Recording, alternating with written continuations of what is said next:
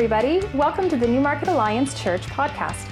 For more information on the vision, programs, and news of our church, be sure to check us out at www.newmarketalliance.ca. We'd like to encourage you as well that no podcast, no matter how good, can substitute for the experience of joining together in person at a worship celebration. That's where God really meets people, often through the love and ministry of others. At NAC, we meet every Sunday at 10 a.m. Now let's join this week's teaching. Let me tell you a little about about today. Is um, I uh, my role today? I thought was I'm going to MC today, do the announcements, and uh, easy day for Johnny. Might even sleep in. And then uh, Derek asked if I would sit in the band, and I missed it so much. I miss playing guitar, and I said, "Yeah, I'd love to sit in the band." But uh, I've got the I've got the sermon covered. Uh, the the the brilliant and articulate uh, Steve Briggs, who uses bigger words than all of us put together, was was ready with a real, I think, a real dynamic message today. And uh, Steve is at home with severe laryngitis and pink eye, and uh, he's in a bad sh- shape right now. And he did warn me on Thursday, and um, I thought, you know, he'll be fine by Sunday. so when he told me at four o'clock yesterday that this is not going to change, uh, I thought maybe I'll just um, come up with a little something. So my worry is that this will be you know, the best thing I've ever done. and um, it's going to be shortish. But before you put on the verse, Liz, let's just see how many can fill in the blanks from this famous verse from Isaiah 9, verse 6, that we have been basing this Advent series on. I'll, I'll put the you when you fill in the blank, okay? Unto us a child is good. Unto us a son is and the government shall be upon his and he will be called wonderful mighty everlasting prince of oh, that's very good that's very good you can put that verse on if you've ever had a father raise your hand I think that's almost 100%. Of course, we have. And so here's Jesus revealed to us as another father in our life. And I don't pretend to understand all the nuance of the Trinity Father, Son, and Holy Spirit, but clearly, according to prophecy and scripture, there are aspects of Jesus' character that are fatherly, perfectly so. Now, you know, maybe even just that word, Father, elicits something in you. Memories, uh, emotions begin to stir. Maybe memories and images of your earthly father was fantastic. Maybe dad was great. And when you think about him, you've got great memories. I can tell you this as a father myself, and I think I speak for all the dads here. It's not easy being a dad, and we are far from perfect, and we make our share of mistakes. And if you grow up and you look back on your father and you have memories that are good ones, I'd say be, be thankful. Be thankful. But the reality is, not all of us have those kinds of memories of our father. And so when, when we think about a father, be it good, but he's still far from perfect, or be it painful, memories, what we tend to do, we tend to project the image of our earthly father onto our everlasting father. We, we look at our everlasting father through the lens of our earthly father. It just, it just happens naturally. We believe that Jesus, our everlasting father, is just like our dad. And as a father, you know, man, what scares me is that as I blow it with my kids, you know, thinking they'll think that Jesus is just like dad. And maybe there'll be some good aspects that they'll connect with Jesus, but boy, I hate to think the full picture of God would come from a broken guy like me. So if we look at Jesus, our everlasting Father, through that lens, we just, you know, we may see a Father who who's never satisfied. Um, you may have, have never heard the words, I love you and I'm proud of you. Um, you, you may have longed for that kind of acceptance and his affirmation, and it just was never there. You know, if Steve were here this morning, I know a bit about what he was going to talk about and some of the complicated memories, good memories, painful memories about his own dad. I know if we were to pass the mic around, we could we could share that. And some of you know what it means to have to perform for your dad. Um, maybe you even went to the point of rebellion to get dad's attention. And now we've taken that same perspective and we bring it into our relationship with Christ and we don't we don't really believe that Christ is truly satisfied with us. So we try we try to do what we can to get his attention, to get him to love us.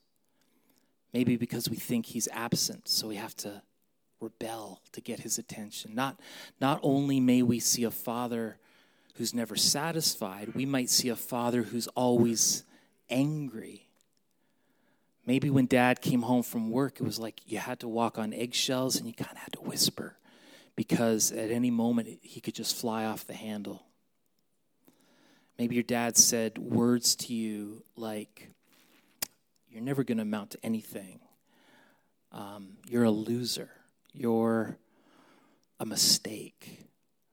And it just ripped you up inside. And now here you are, a successful adult, some 30, 40 years later, but the, they, that haunts you.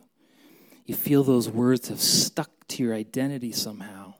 You know, statistics alone would tell me that there are some sitting in this room today that not only have experienced very painful words and anger from their earthly father, but actually experienced abuse, a violation even of their innocence from the one who was supposed to protect you. And if that's been your journey, and you look through that prism or perspective to Jesus, the everlasting Father, and you find that confusing, to say the least, I, I can't blame you. And I'm so sorry that that happened to you. For many of us, we may see a father who was seldom there. You know, maybe as a child you grew up uh, a product of divorce. And all of a sudden, dad who was there is now not there or seldom there, and he missed your first soccer goal. And he, he wasn't there to sit on your bed and put his arm around you when you were crying, when you had your heart broken for the first time. We've all got our own story, but just for a second, just for a second, uh, would you lay that down? And let's give Jesus, our everlasting Father, the opportunity to reveal who he really is. And just for a second, let's not look at him through the lens of our earthly father. Let's do this. Let's look at him through this, if this is a Bible, through the lens of, of Scripture. And uh, you're going to see an everlasting Father, maybe like you haven't seen him before. Because when we look at Jesus, our everlasting Father, through the lens of Scripture, we're going to see an everlasting Father who is compassionate. Listen to what Psalm 103 says. This is our everlasting Father. The Lord is compassionate and gracious, slow to anger, and abounding in love. Did you hear that? He's slow to anger, he's compassionate He's actually abounding in love. And maybe you would just get a Holy Spirit epiphany this morning and come to the realization that there is nothing you can do, zilch, zero, nothing that you can do to earn God's love. Nothing. And many of you are sitting here today and you've had to perform, maybe for your dad, maybe for other people, and you've performed because you didn't believe people accepted you. You've taken that same approach maybe into your relationship with Christ. So you go to church, you read the Bible, you pray, not really because you're overwhelmed with the grace of God in your life, but because you feel like you have to do these things. Um, you feel like God doesn't really accept you or love you for who you are. Listen, He is compassionate. And I want the words of Jesus to speak to you. Check this out. He says to those of us who are trying to perform to earn God's love, He says, Come to me, all you who are weary and burdened, and I will give you, what does He say? Rest. Take my yoke upon you and learn from me, for I am gentle and humble in heart, and you will find rest for your soul. Stop trying to earn love this morning. It's, it's exhausting, isn't it? It's exhausting. Live a life that glorifies God, but stop trying to do everything perfectly because you think God doesn't accept you. You are accepted. He accepts you. God cannot love you any more or any less than He already does. So just rest. Just rest. I want to tell you something else, and listen to me. God is not angry at you, okay? He will never abuse you.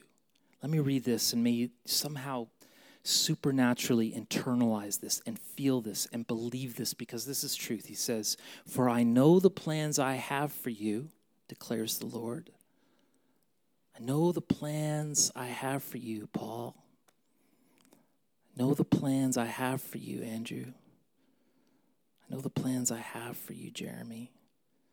Plans to prosper you and not to harm you, plans to give you hope and a future if there's if there's one thing you get out of this today, please get this. Jesus, your everlasting Father, is compassionate.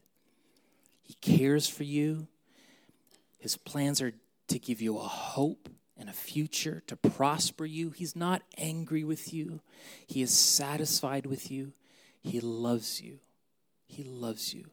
And maybe right now, life has dealt you a, a blow. You're in pain.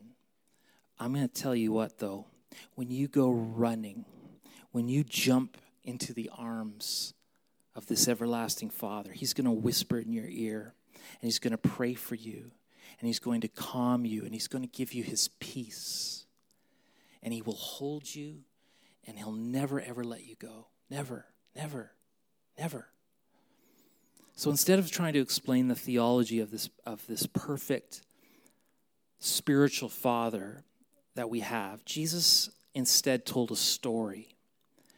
And he told it to a crowd largely made up of people who looked at God as mighty, yes, perfect, sure, holy, certainly, but not intimate or tender, not someone who would who you would run to and jump in their arms, not somebody you would call Abba, Daddy, Certainly not someone who would see his rebellious child from a ways off and run after them. So Jesus tells a story to help us understand the heart of a perfect Heavenly Father. And it started like this A man had two sons. The younger son told his father, I want my share of your estate now before you die. So his father agreed to divide his wealth between his sons. A few days later, this son packed all his belongings and moved to a distant land. And there he wasted all his money in wild living. Father, even though, you know, I have such great memories of my dad, such great relationship to this day, but it was imperfect. It was imperfect. And I have a perfect Heavenly Father who will never leave me or forsake me. And I'm thankful for that.